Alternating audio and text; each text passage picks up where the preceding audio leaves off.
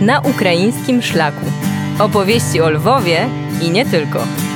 Spotykamy się w ostatnim odcinku podcastu na ukraińskim szlaku.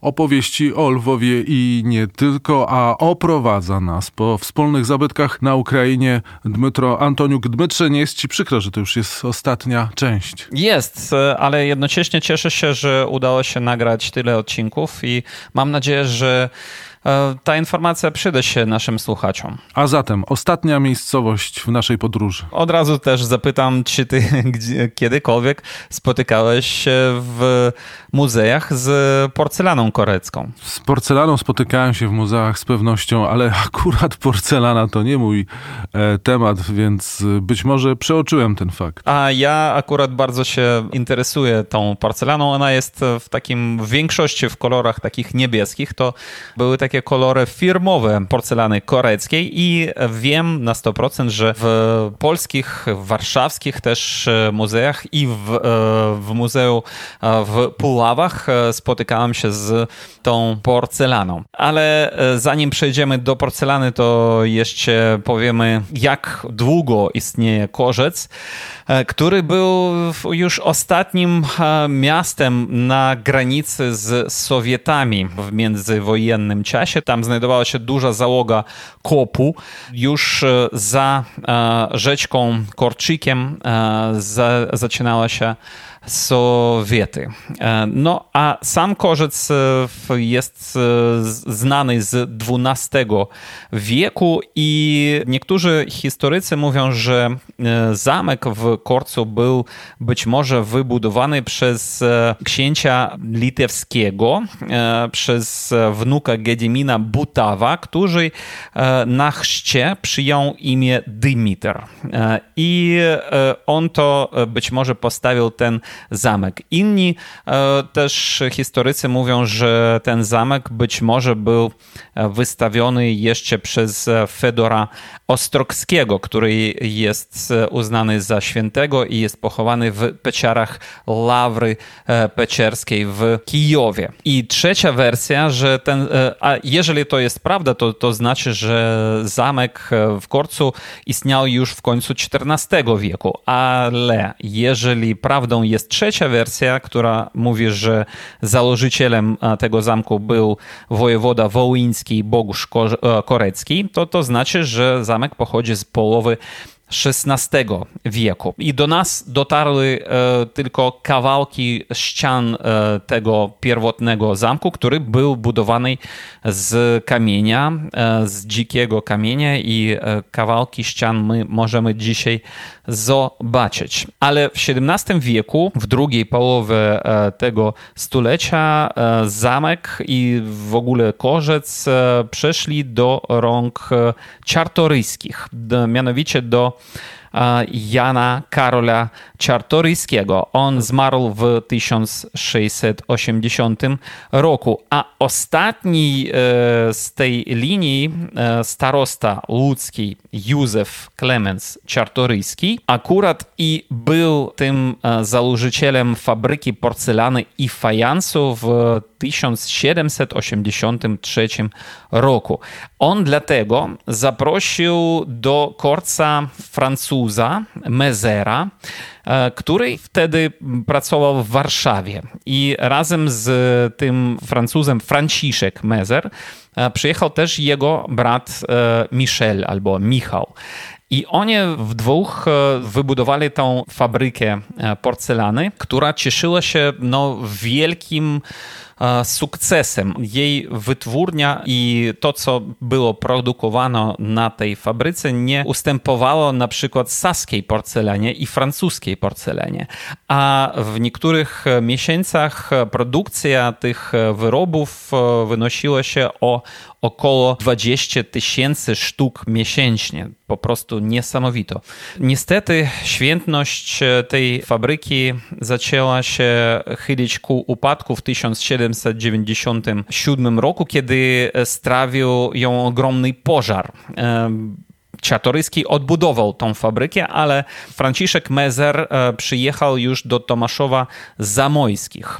Między innymi król Stanisław August, który był zachwycony wyrobami fabryki, dał szlachectwo temu Franciszkowi Mezerowi, który odtąd pisał przed Mezer jeszcze D, czyli D Mezer.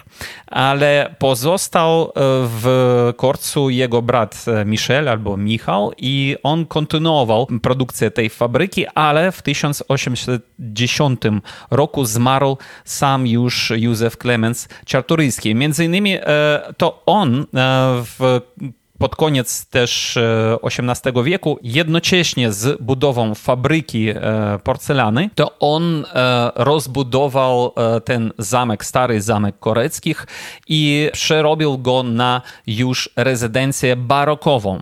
No, mimo tego, że barok uznany jest za bardzo pyszny styl architektoniczny, wnętrza tego pałacu byli prawie spartańskie, czyli tam prawie nic nie było i o tym wspomina na przykład Kajetan Koźmian, który odwiedzał ten zamek w 1809 roku, a to wszystko dlatego, że jeszcze wtedy żyjący Józef Klemens Czartoryski uważał, że pieniądze trzeba wydawać na coś korzystnego społecznie, a nie na jakieś pyszne rzeczy dla urządzenia swego pałacu. I on oprócz tej fabryki porcelany też wybudował w Korcu fabryki mebli, sukna i pasów kontuszowych. To, czyli niesamowite. Oprócz tego on też w niedalekiej Holownicy założył ogród botaniczny i ludzie, goście, którzy przyjeżdżali do Korca, chodzili na wycieczkę do tej Holownicy, żeby zobaczyć ogród botaniczny. Jeden też z pierwszych ogrodów botanicznych w Wołyniu. Ale wszystko się skończyło z śmiercią Czartoryskiego w 1810 roku i Korzec wtedy dostał się do rąk Potockich, bo jedna z pięciu córek czartoryskich, Marianna, wyszła za mąż za Jana Aloizjego Potockiego i wtedy ta rodzina władała już Korcem, ale zabrano było Korzec u Potockich po tym, jak Józef i Herman Potoccy wzięli udział w powstaniu listopadowym. I dalej już to miasteczko przychodziło z rąk do rąk. Pożar strawił nie tylko fabrykę fajansu i porcelany w Korcu, a i sam zamek z pałacem Czartoryskiego. Stało się to w 1832 roku i po tym już ten zamek nie był odbudowywany. I dzisiaj my mamy przed sobą w Korcu tylko romantyczną ruinę, tak w sumie, bo zostało tylko dwa skrzydła barokowego pałacu Józefa Klemensa Czartoryskiego, wieża zegarowa i też wielki arkadowy most, który był wybudowany też w 1780 roku. Były też próby odbudowy na przykład tej wieży zegarowej w 1990 roku, ale nieudane i nadal ona popada w ruinie. Była też próba odbudowy tego mostu arkadowego i to nastąpiło kilka lat temu. Też próba niestety nieudana. Ale najważniejsze, że ten zamek my możemy dzisiaj jeszcze widzieć. Oprócz zamku w Korcu my mamy też sporo innych pamiątek, na przykład cmentarz, potężny cmentarz żydowski, z którego odkrywa się widok na rzekę Korcik i zamek. Cmentarz też katolicki, gdzie my mamy groby jak z XVIII wieku, tak i groby żołnierzy polskich z 1920 roku.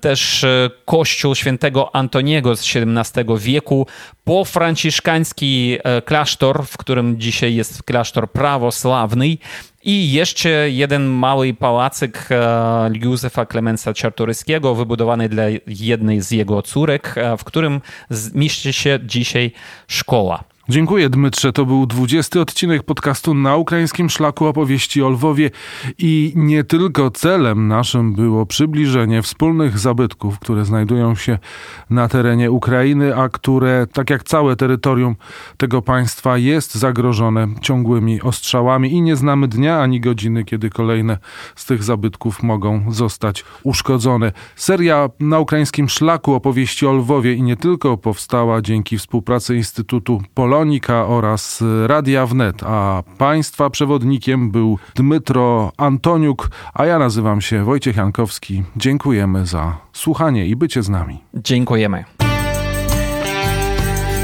Podcast na ukraińskim szlaku opowieści o Lwowie i nie tylko powstał we współpracy z Instytutem Polonika, który prowadzi projekty o charakterze konserwatorskim, naukowo-badawczym, edukacyjnym i popularyzatorskim. Poznaj zasoby danych o polskim dziedzictwie za granicą. Odkryj bogactwo polskiej kultury na baza.polonika.pl.